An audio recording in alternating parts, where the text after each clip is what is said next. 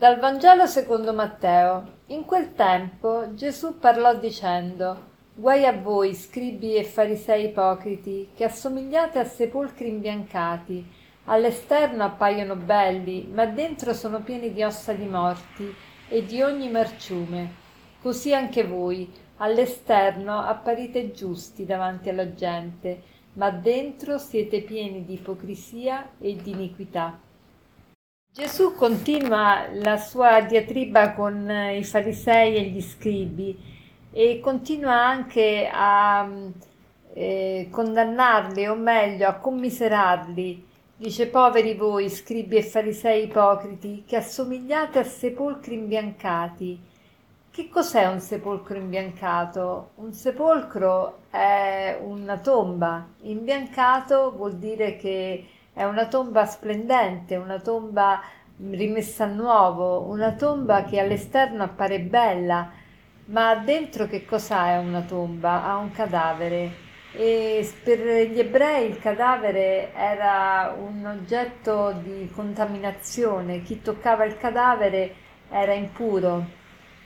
Quindi dire che i farisei e gli scribi sono come dei sepolcri imbiancati e dire non solo che sono belli all'esterno ma dentro non sono belli, ma che addirittura eh, corrompono, che addirittura rendono impuri, rendono impuri chiunque eh, si avvicini a loro.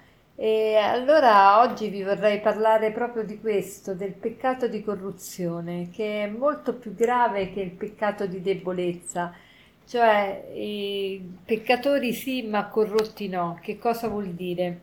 Peccatori sì, perché il peccatore siamo tutti peccatori, tutti limitati, tutti che sbagliamo. Quindi peccatori sì, la Chiesa è, è, è peccatrice, ma la corruzione no, corruzione è molto di più che essere peccatori, perché il peccatore sa di sbagliare e ha l'umiltà di chiedere perdono e di farsi riconciliare da Dio.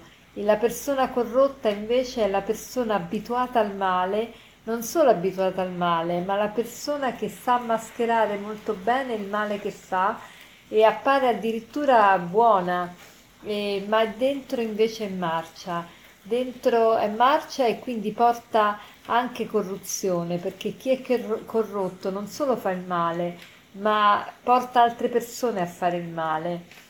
Questa è la corruzione. La corruzione ha questo di caratteristico che manda in frantumi, appunto corrompere dal latino, rompere cum, quindi mandi a pezzi tutti i valori, mandi a pezzi l'integrità, mandi a pezzi la tua rettitudine. E la persona corrotta è una persona doppia, è una persona marcia, è una persona che se tu prendi una mela marcia e la metti in un canestro di altre mele, eh, naturalmente anche le altre mele diventano marce. Quindi è molto importante per noi oggi analizzarci, ma vediamo, io sono peccatrice o sono corrotta? Perché se sono corrotta ovviamente la situazione è più grave, allora devo cercare veramente di scuotermi, di capire che il Signore si sta rivolgendo a me e proprio a me e mi sta dicendo ehi, ravvediti perché la corruzione è brutta, la corruzione porta altro male, non solo sei un male, fai un male per te stessa, ma fai un male anche per gli altri. Non si diventa corrotti da un giorno all'altro, ma la corruzione è un processo, un processo che ci vede coinvolti tra, da un male a un altro male, un altro male, cioè il male reiterato diventa vizio e questo vizio ci porta alla corruzione, cioè al contrario dell'integrità. Dell'integrità è appunto quando noi riusciamo a, a, comprendere tutti i valori, a vivere, questi, a vivere dei valori che professiamo.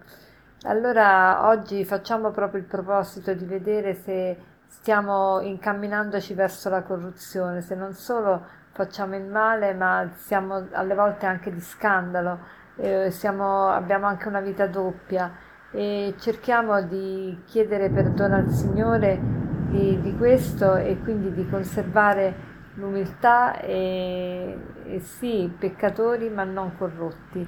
E per concludere vorrei citarvi una frase di Papa Francesco che dice così, la corruzione non è un atto, ma uno stato, uno stato personale e sociale nel quale uno si abitua a vivere. La corruzione non è un atto, ma uno stato, uno stato personale e sociale nel quale uno si abitua a vivere. Buona giornata.